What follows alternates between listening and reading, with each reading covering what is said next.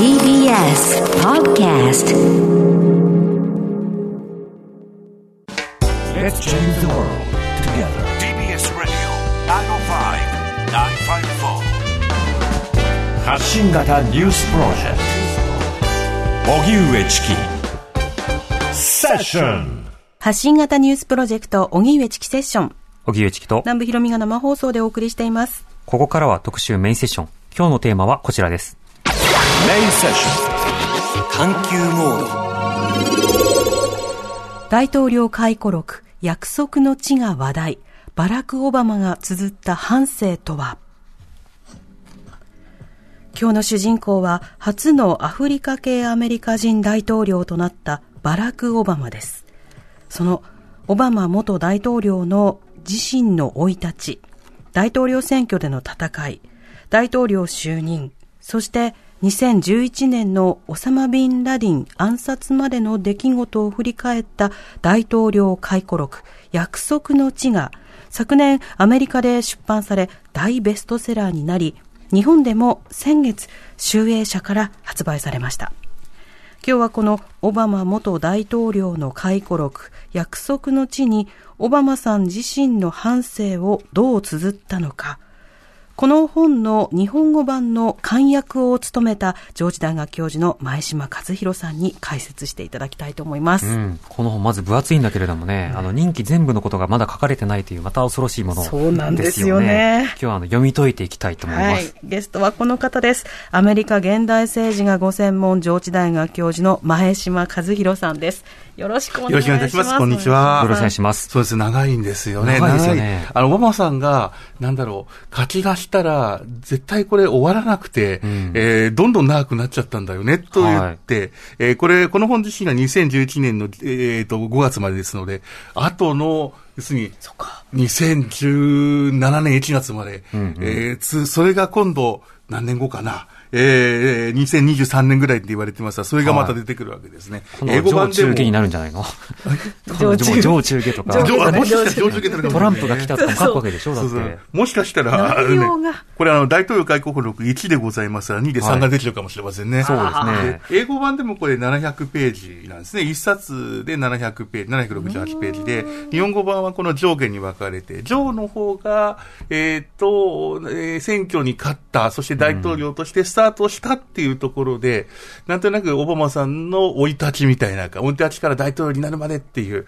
ちょっと明るい感じになるんですね、全体的で。えー下巻の方が大統領になってからいろいろ大変なことがあるぞっていう、そこの、でもいろんなこともやってるぞっていうところで、まずは2011年で終わるという段階ですね。なるほど。こういった大統領回顧録って読み方も注意が必要で、まあ時代背景を知ることも必要ですし、あの、都合がいいことばかり言われてしまうと、鵜呑みにすると困るわけですよね。そうですねそのあたりどうでしょうか？あのー私はあの、大統領の回顧録、基本的には英語版なんですが、ほとんどというか、ほぼ、全部かな？あの、まあ、ク、えーカルビン・クーリッジからあるって言われてますが、はいクーリッジ読んだかな？読んだと思いますね。えー、さつさっと読みましたけど、ほとんど読んでおりますが、この本かなり異質なんですね。ん要するにあの、えっ、と、プロパガンダを狙ってない。ですね。要するに、大統領の本って、俺はこんなすごいことやったんだぞっていう一種の武勇伝になっていて、ん俺はすごいんだぞっていう感じの本ではないんですよ。はいよく読んでいくと、いろいろやったんだけど、果たしてこれでよかったんだろうかって、すごく内省的な本ですよね。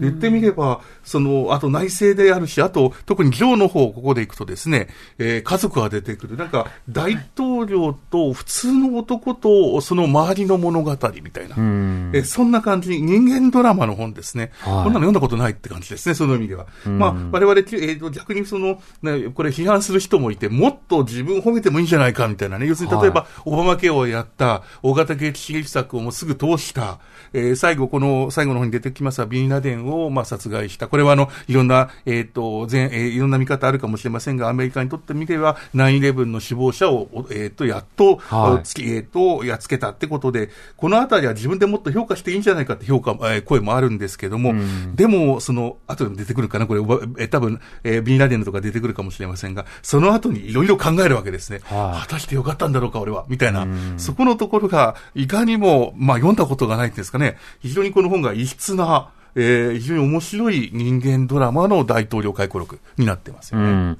ではその流れをちょっと今日はですね、あの、朗読とともにはい考えていきたいと思います。まず冒頭の部分一部お聞きいただきたいと思いますが、前島さん、ここで読むところはどういった部分なんでしょうか？えーと、えーこれ、冒頭、もう最初の方に出てきます。あの、えー本を取られて、もう最初の方に出てくるんですけど、なんでこの本を書いたのかとうんいうことなんですよね。はいえーここ、やっぱり先ほども言ったんですが、等身大の一人の人間として、えーありのままを書こうと。で、まあ、そこで、で、まあ、後で、もう後でまた申し上げます、申し上げますが、いろんな迷いとか逡巡ですね、後悔とかいうのも、まあ、この言葉を、この最初の、なんでこの本を書くんだって聞いていただくと、なんとなくこの本の方向性が見えるわけですよね。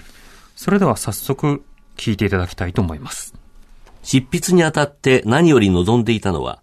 自分が大統領を務めた期間について誠実に書き記すことだ。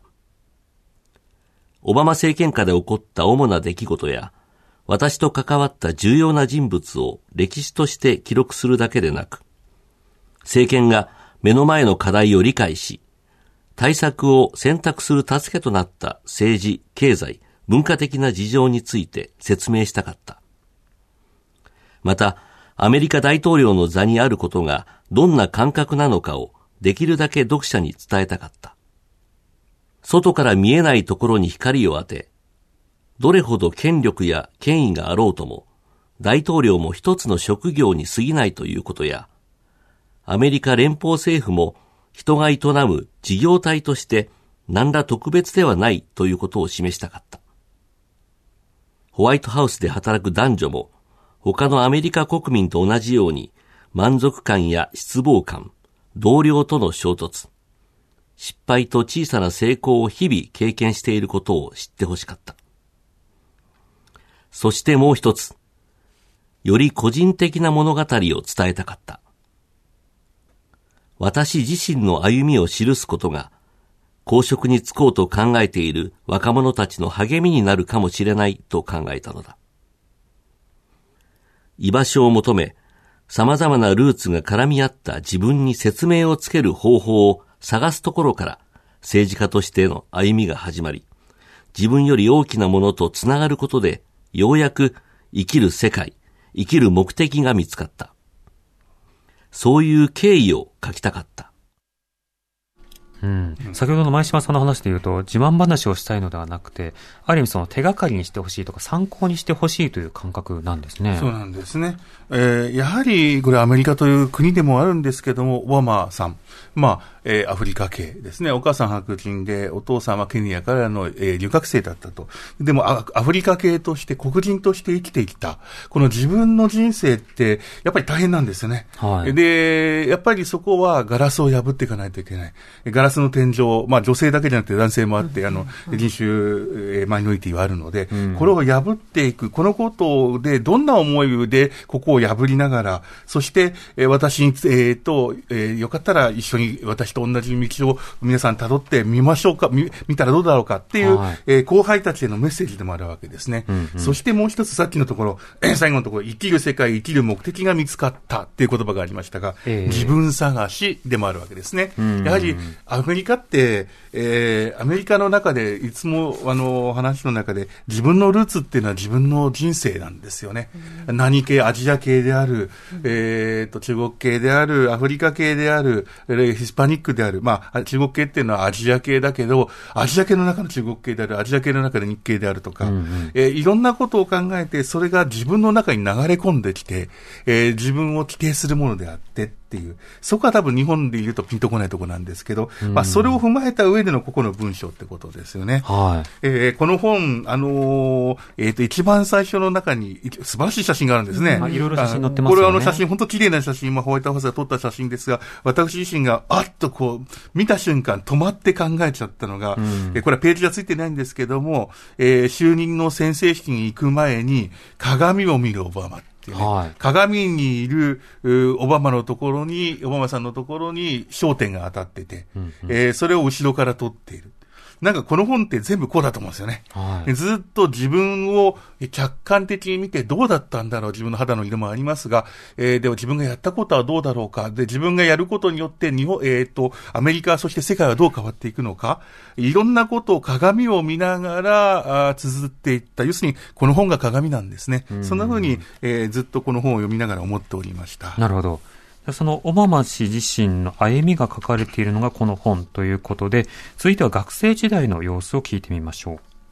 おそらくは本が好きだったから、私は高校を無事に卒業できた。薄っぺらながらも大学入試に合格できる程度の政治問題についての知識と、寮で深夜に仲間と議論を交わせる程度の未熟な意見を詰め込んで、1979年にカリフォルニア州のオクシデンタル大学に入学した。振り返ってみれば、恥ずかしいことに大学での最初の2年間で、私が抱いていた知的好奇心と、私がお近づきになりたいと思った女性たちへの興味とはほぼ同じレベルだった。つまり、マルクスやマルクーゼを読んで、同じ寮に住む足の長い社会主義者と話すきっかけを作ろうとした。ファノンやグエンドリン・ブルックスを読んだのは、社会学専攻で私には目もくれないすべすべの肌の女の子に声をかけるため。フーコーやウルフは、大抵黒い服を着ているエレガントなバイセクシャルの女の子に振り向いてもらうためだった。だが、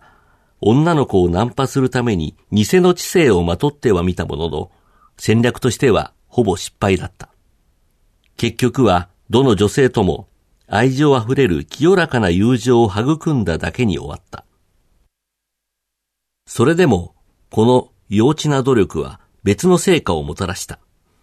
自分なりの世界観が形作られる基礎となったのだ。勉強の習慣もつかず、若さゆえのうぬぼれに満ちた私を、数人の教授が我慢強く導いてくれた。それ以上に、多くは年上の学生たちに助けられた。スラム街出身の黒人。小さな町から努力して大学まで上がってきた白人。家族の中で初めて大学に通うラテン系移民の若者たち。パキスタンやインド、混乱寸前の状態にあるアフリカの国々から来た学生たち。彼らは皆自分にとって本当に大事なことは何かが分かっていた。クラスで発言するとき、彼らの意見は現実のコミュニティや本物の苦難に根ざしていた。予算の削減は私の住む地域にこういった影響を及ぼします。アファーマティブアクション。雇用や教育で少数民族や女性などを優遇する政策について不満があるなら、まず私の学校の話を聞いてくれますか？合衆国憲法修正第一条、信教、言論、出版、集会の自由、請願の権利を定めるは素晴らしい内容だと思いますが、なぜ合衆国政府は私の国で囚われている政治犯について何の見解も表明しないのですか？モテたいために勉強したけど、モテなかったけど勉強になったっていう、そうそれのことを、あの、ボキャブラリー豊かに書くと、これだけ、すごい、なんだろうな、そうなね。名文っぽくなるのかということを感心しますけど。このオバマさんがモテたいためにマルクーセとかマルクス読んだんだよっていうのは、ん。なんか笑ってしまうところ、それだけ、あの、要するに嘘を書いてないって感じがするんですよね。まあ動機なんて最初はそんなものかもしれないですよね。で、うん。そこからなんとなく少しずつ分かってきて、はい。で、えーあとそれとともに先生方がいて、えー周りの友達ですね、これ、オキシデンタルカレッジ、オキシデンタル大学って最初そこにいたんですけど、はいそこの周りって確かにいろんな人たちがいるんですよね。うんうんで、いろんな人たちから本物の苦難を学びながら、えーこのオバマという男はどんどん大きくなっていくって話なんですね。まあ、うんえーと、普通の大学生だった。ええーその中で自分の周りのことを考えながら、っていう感じでしょうかね。んあの、この本の中にあんまたくさん書いてないんですが、その後、あの、コロンビア大学に、えー転部化して、転入して、はい実は文学者になろうと思ったんですね、この人はね。で詩人でもうずっとその時詩を、詩をいろいろ書いてたんですけど、ええーえーと、あまりその話はこの中には触れてませんが、えーそれもなかなか味わい深い詩なんです。他のところで読んだことあるんですけどもね。でも本のタイトルとか、まあ、はいあの作者の名前とかが次々と出てきて、特にまあ例えばフーコー、ウルフ、マルクス、マルクーゼなどの名前は、特に共和党の例えば支持者から見ると、そんなもの読んでるのかっていうふうに言うぐらい、まあ、ある種象徴的な本ではありますよね。象徴的な本ではありますね。んただ一方で、いやでもしっかり読んでんだよねっていうのは間違いなく見えるところであります。フーコーなんてもう何十冊もありますしね、講義録も出ましたし。そうそうそうなんですよ。で、あと言えることは、あの、えーのもこの後ですね、この本の中にはない、まあ、えっ、と、今回の約束の木の中ではあんまりないですが、オバマさんっていうのは、えっ、と、実にいろんな本を読むわけですよね。ええで、例年、あの、私の、あの、夏のブック、ブック、えーブックリスト10とかですね、秋のブックリスト10とか、あれ、あれ、冬か、出すんですが、その中には村上春樹とか入ってるわけですよね。で、実によく物事を読んでる人であって、えーその、その基礎がここだったんだと思うと、ちょっと味わい深い気がしますよね。まあ、そうした学生時代の様々な読書体験などを含めて、まあ、政治活動をこう進めていく。まあ、そうした中で政治家になって、その後、まあ、中間選挙なども行わ行われていくようになるわけですけれども、いきなりまあちょっと時期は飛びますが、政治家としての苦悩がまあ見えてくる、そんな場所も読んでみましょう。苦悩が本当になんて言うんだろう、もう思いっきり、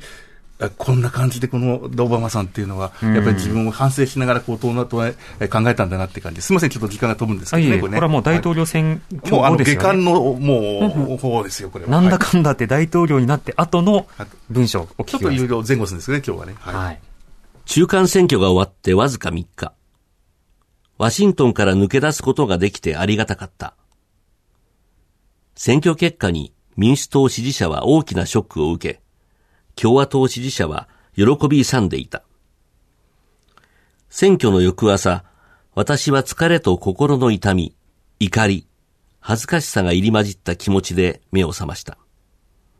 ヘビー級の試合で負けたボクサーはこんな気分に違いない。選挙後の報道の大半が、やはり世間一般の見方は正しかったという論調だった。曰く、オバマは多くのことに手を出しすぎていて、経済に集中していなかった。オバマケアは致命的な失策だ。オバマはビル・クリントンすら何年も前に終わったと宣言した多額の支出を伴う大きな政府を目指すリベラリズムを復活させようとしていた。そんな調子である。そして、選挙翌日の記者会見で、私はそういう批判に反論した。すると周囲の目には、私が政権は正しい政策を追求していたのに、それをうまくアピールできなかっただけだという考えにしがみついているように映ったようだ。そのために、評論家たちから、私は傲慢で思い違いをしていると言われても、罪を悔い改めようとしない罪人であるかのように扱われた。実のところ私は3000万人に健康保険を提供する道を整えたことを後悔してはいなかった。アメリカ復興再投資法、復興法についても後悔していなかった。景気後退に緊縮政策で対応すると悲惨な結果を招くという過去の教訓があったからだ。金融危機への対応についても、私たちに残されていた選択肢を考えれば後悔はない。ただし、抵当物件差し押さえの波を食い止めるのに、もっと良い方策を打ち出せなかったことには悔いが残る。そして、当然のことながら、気候変動対策法案を提出し、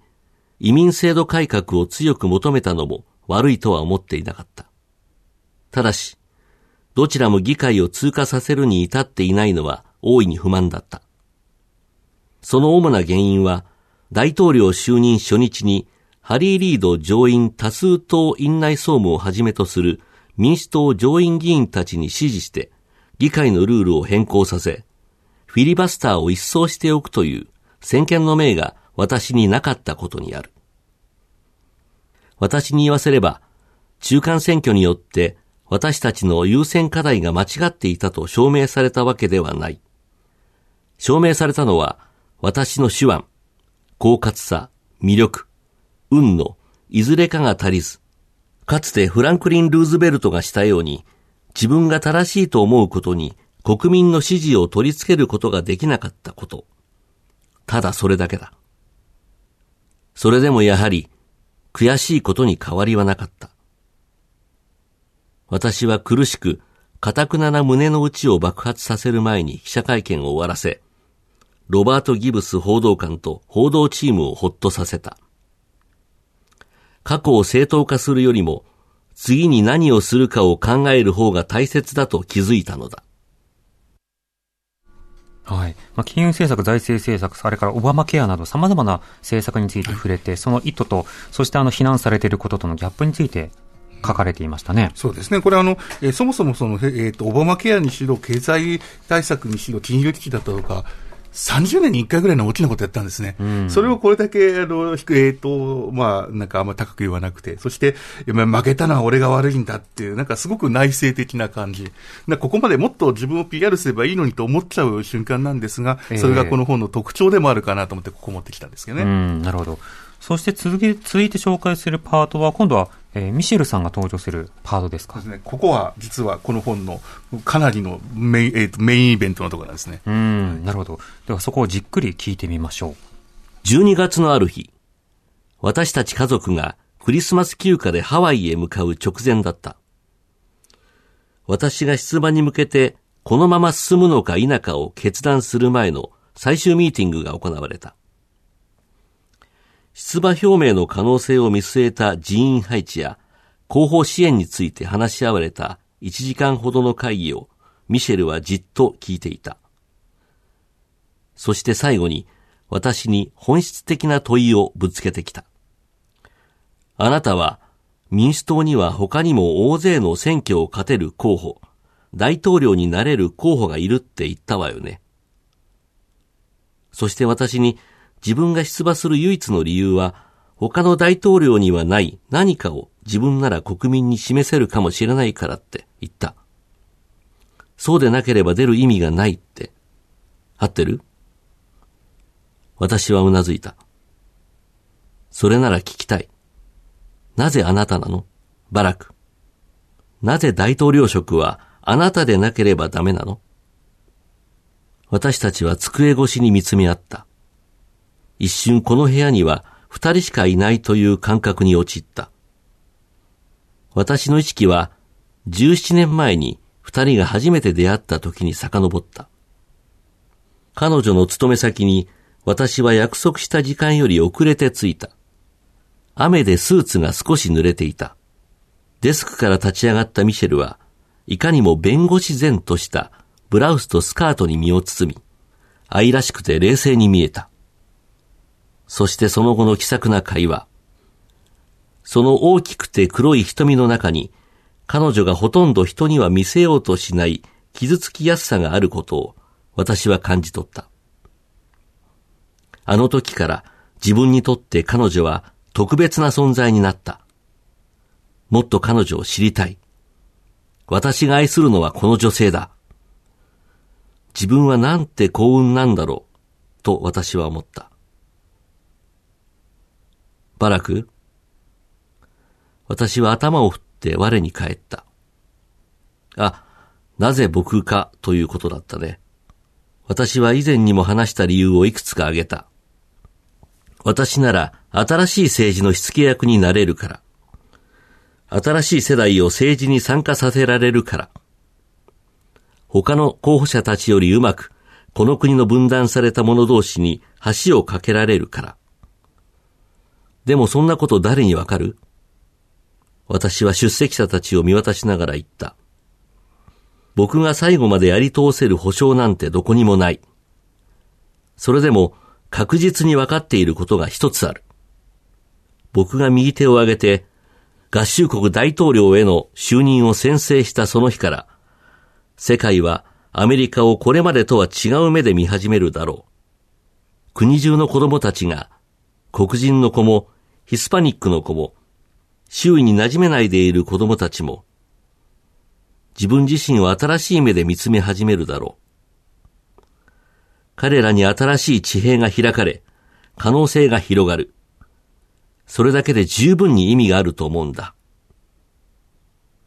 部屋を静寂が包んでいた。マーティが微笑んだ。バレリーは目に涙を浮かべていた。彼らの一人一人が合衆国で初めてのアフリカ系アメリカ人による大統領の宣誓を頭に思い描いているのだと分かった。ミシェルが私を見つめる時間は永遠に続くように思えた。そうね。ようやく彼女が口を開いた。大変よくできました。みんなが笑った。そして私たちは次の話題へと移っていった。それから何年もあの時部屋にいた者は皆あの会議のことを話題にすることになる。ミシェルの問いに対する私の答えは、みんなが共有していた信念を私が即興で言葉にしたものだ。そしてその信念が、その後の長く厳しく、想像を絶する旅へと全員を駆り立てたのだ。はい。まあ、こうやって音声で聞くと改めて、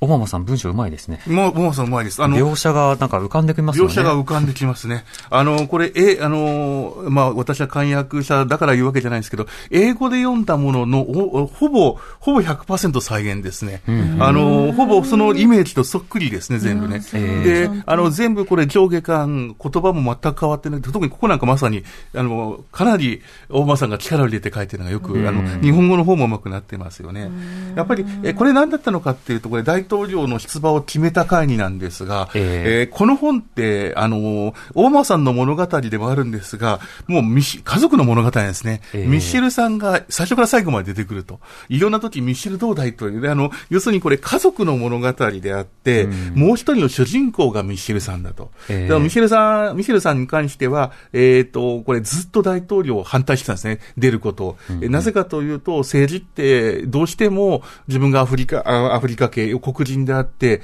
ああでもないことを言われるわけですね。はいあの、差別的なことを言われて、えーちょっともう出たくない。あの、あまり人前に出る。もちろん、社会を変えるのは重要だけども、もう上院議員でやめといたらいいじゃないっていうのはずっと、えーミシェルさんでもうかなりこの、ここに来る前の段階で大反発してるんですね。その反発が一気にこれで変わるシーンであって、えーとてもあの、絵が浮かびますよね。えーでも非常にその個人的な日常の中に、やっぱり差別問題とか、いろんなその、まあ、貧困問題であるとか、見てきた風景というものが、まずここのスタッフの間で、そしてあの、あの、ミシェルさんとの間に共有されていて、そこが政治的な課題と、あの、自然にこうリンクしている風景なんだということは見えてきますよね。そうなんですね。うんルーツなんですね、先ほどの言葉で言うと。えええー自分が何者であるかっていう、そこから世の中が見えてくる。えー世の中が規定されてししまう部分もありますけど、そしてそれを変えていくっていうのが、オバマさんの8年間の大きなポイントだったんですよね。なるほど。また今、あの、読んだところで一つ特徴的なのが、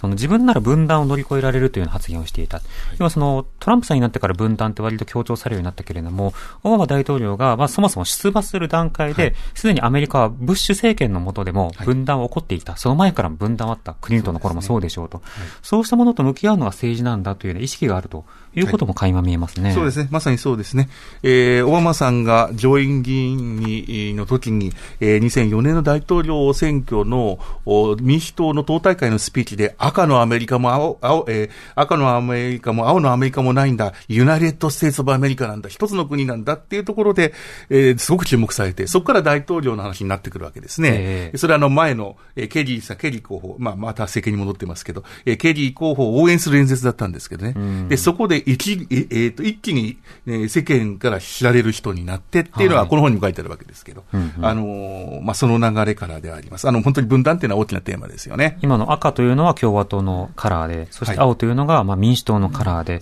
リベラルもそれから保守も、あの、どちらかの国ではなく、アメリカというのは統合されたものなのだということになるそうですねわけですよね。あの、前に向くえー動くためには統合して、えーと、要するに話し合いながら前に行かないといけないんだっていう、そのテーマなんですよね。うんさて今読んだところ、ある種予言的なところでもあった。確かにバラク・オバマ大統領が大統領になってからいろんな見方は変わったわけですね。あの政治、えーに対する、あの若者の見方、あるいは世界各国のアメリカに対する見方も変わった。その大統領就任が意味したもの、など、あるいはどういった検証がされているのかなどかも、えーいろいろ伺っていきたいなと思います。TBS Radio 荻上チキ荻上チキセッション、今日の特集メインセッションのテーマは、大統領回顧録、約束の地が話題、バラク・オバマが綴った半生とは、ゲストに上智大学教授の前島和弘さんをお迎えしています。引き続きよろしくお願いします。よろしくお願いしますよろしくお願いしますこの本の翻訳もお務めです。はい。この本は、あの、表紙に役者が載ってないのが結構、あの、印象的でしたね。はい。帯の中をパラッとめくると出てくるんですけれどもね。そうなんですね。はいなんか、えっ、と、まあ、チームでやっていらっしゃったですね、役者の方、あの、非常にいいチームだなと思って、あの、最初は英文から初めに読んで、それがほぼ同じような、先ほど申し上げたんですが同じようなイメージの日本が出てきて、えー、だいぶだいぶ読み込みましたけども、あの、えー毎回毎回素晴らしいと思うのと、あと、最後の最後の、本当に最後まで変えてきましたね。はいそれはあの編集者の方も、この、この言葉どうだろうとか、えー、先ほどの朗読のところの中のこともだいぶ、最終版と、最終版の前の版とかわかなり変わってるんですよね。あの、そのところもなんか、いろいろな工夫がありましたね。はい。英語ということで、こんなメールもいたはいだいてい、ます。えー、ラジオネーム、竹本源五郎さんからメールです。ありがとうございます。英語の勉強も兼ねて、オバマ回顧録を原文の原調を読もうかなと考えているんですが、英文の難易度はどの程度のものでしょうか？ネイティブではない人にも読みやすいものでしょうか？ちなみに私は英検2級ぐらいのレベルですといただいてます。あのーえっ、と、これって多分、勢いで読める部分ありますよね。オバマさんがこういう思いで読んだんだって想像して読めば。だから難易度は、えー比較的難しくないです。というか、わかりやすく、へえっ、と、平坦に、へなるべく平面、平坦じゃない、平坦じゃないです。平面にかなり書いてます。ええその、えーその部分で飾っていません。難しい言葉はなかなかないで、あんまりないですね。えーそれはよりよく、より多くの人に読めるようにっていうふうに書いていますね。んだから、あの、内容にご興味がある方にとってみれば、えー実際の英語よりももっと簡単に感じるんじゃないですかね。うん、なるほど。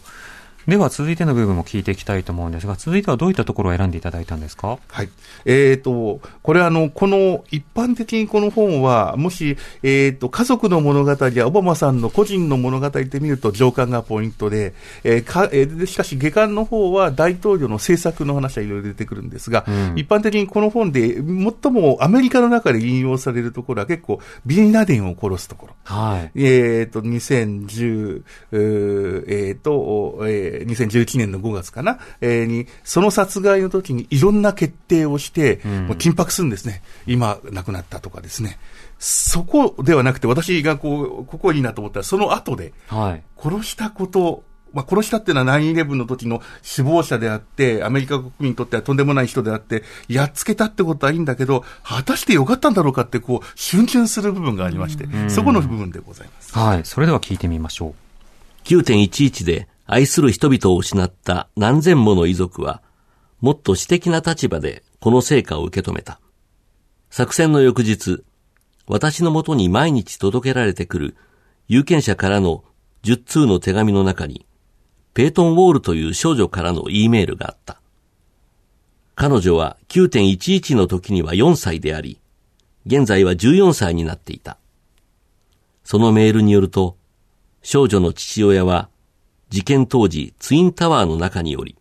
倒壊する前に電話で話をした。それ以来彼女は、その父親の声と、電話口でむせびなく母親の姿に取り憑かれ、悩まされるようになったという。何があろうと、父親がもういないという事実に変わりはない。だが、アメリカは父親のことを忘れてはいなかった。自分や家族にとって、その事実が持つ意味は、計り知れないほど大きい。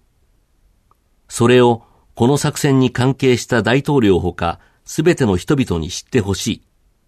メールはそう結ばれていた。トリーティールームに一人で座り、このメールを繰り返し読んでいると、込み上げてくる感情に目の前が滲んできた。私は自分の娘たちのことを考えた。二人は母親や父親がいなくなったらどれほど深く傷つくことだろう。また、9.11以後、軍隊に志願した若者たちのことを考えた。彼らはいかなる犠牲を払ってでも国のために尽くそうとしていた。さらに、イラクやアフガニスタンで負傷したり、死亡したりした兵士たちの親のことを考えた。ミシェルや私が慰問した母親たち、死んだ息子の写真を見せてくれた父親たちである。そんなことに思いを巡らせていると、今回の作戦に参加した人々がこの上なく誇らしく思えた。海軍特殊部隊のメンバーをはじめ、様々な情報をつなぎ合わせて、アボッターバードまでたどり着いた CIA の分析官や、副次的影響に対処する準備をしてきた外交官、襲撃時に野獣馬を追い払おうと屋敷の外に立っていたパキスタン系アメリカ人の通訳など、あらゆる関係者が信念や専門分野や政治的傾向の違いに関わらず、指針をなくして緊密に連携し、共通の目標を達成したのだ。その一方で、こんな考えも浮かんだ。国民全体が同じ目的意識を共有することによる、こうした一体感は、テロリストを殺害するという目標がなければ生まれないのだろうか。この疑問はしつこく私にまとわりついた。アボッターバードでの作戦の成功には誇らしく思うと同時に満足感も覚えた。だが実を言えば、医療関連の法案を通過させた夜には、そのような高揚感は感じられなかった。私はふと、ビンラディンを追跡していた時と同じレベルの専門技能を駆使し、同じ程度の決意を抱いて、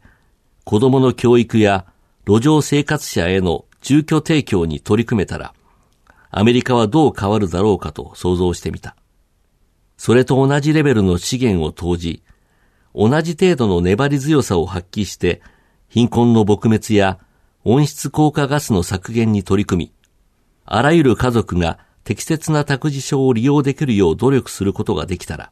アメリカはどう変わるだろう。私のスタッフでさえ、そんな考えは現実的ではないというに違いない。確かにそうだろう。テロリストの攻撃を阻止して外敵に打ち勝つといった目標以外に、国民を一体化させられる目標など、実際には想像もできない。しかし、それはつまり、私の大統領としての仕事が、未だ理想には程遠い状況にあるということだ。私にはまだやるべきことがたくさんある。はい。あのう、外交的あるいはその安全保障の観点からすると、敵に相対するということで、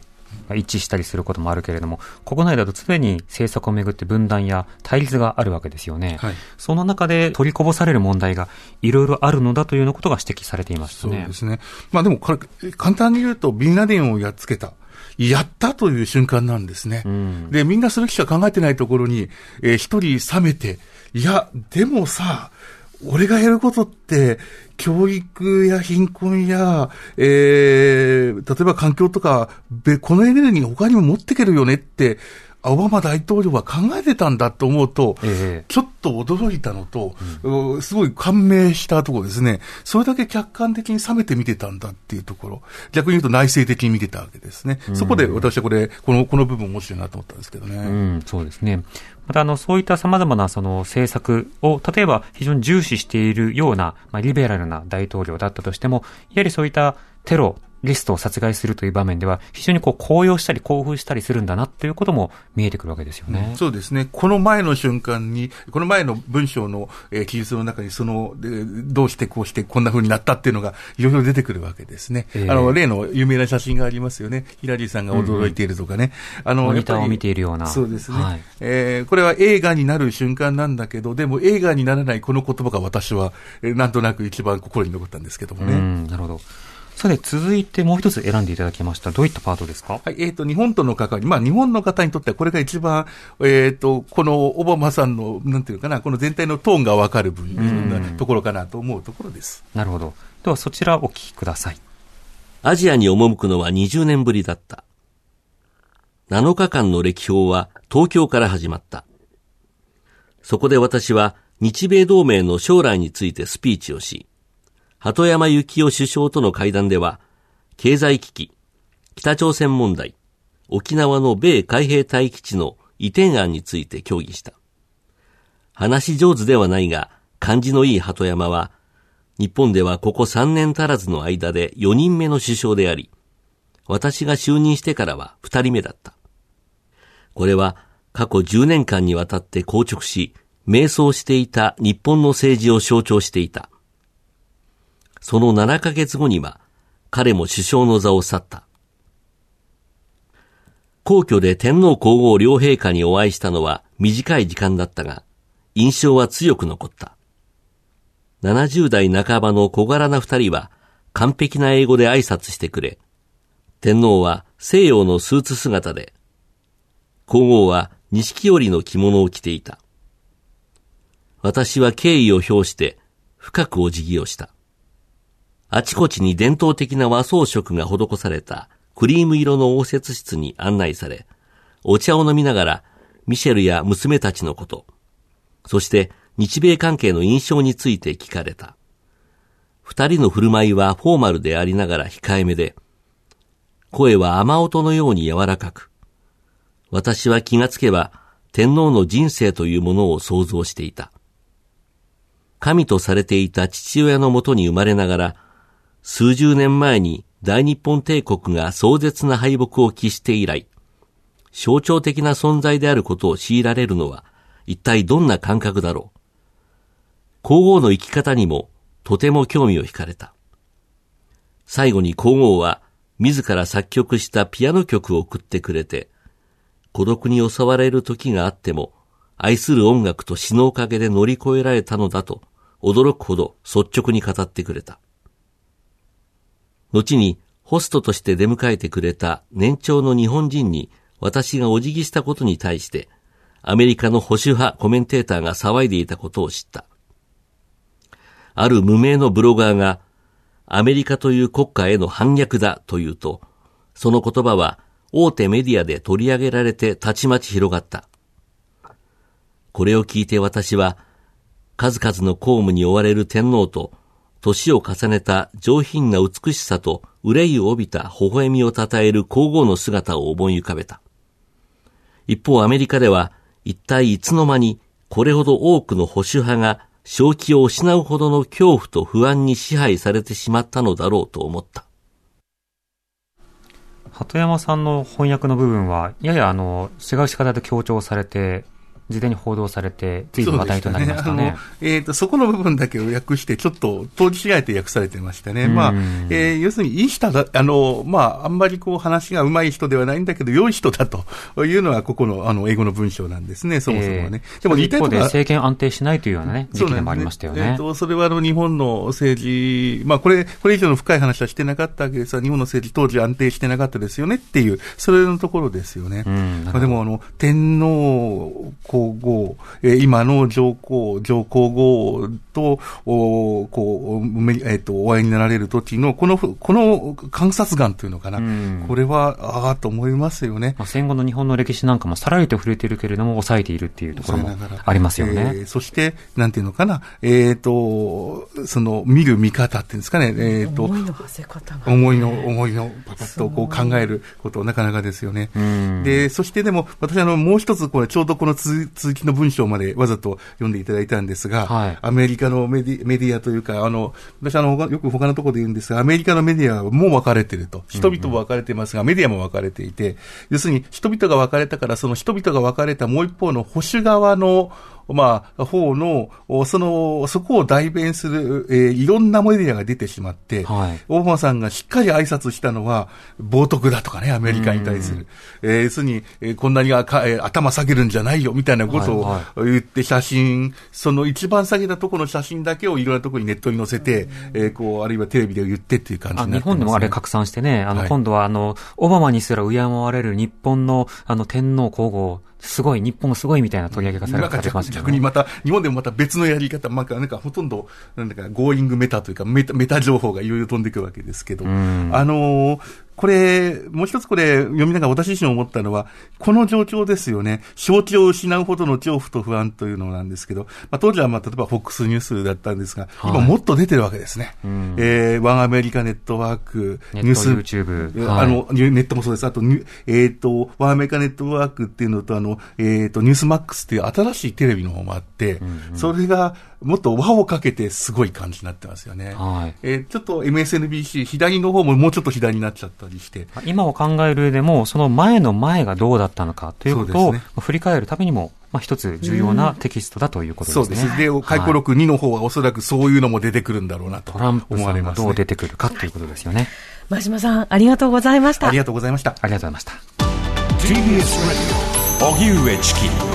セッション TBS Radio 905 954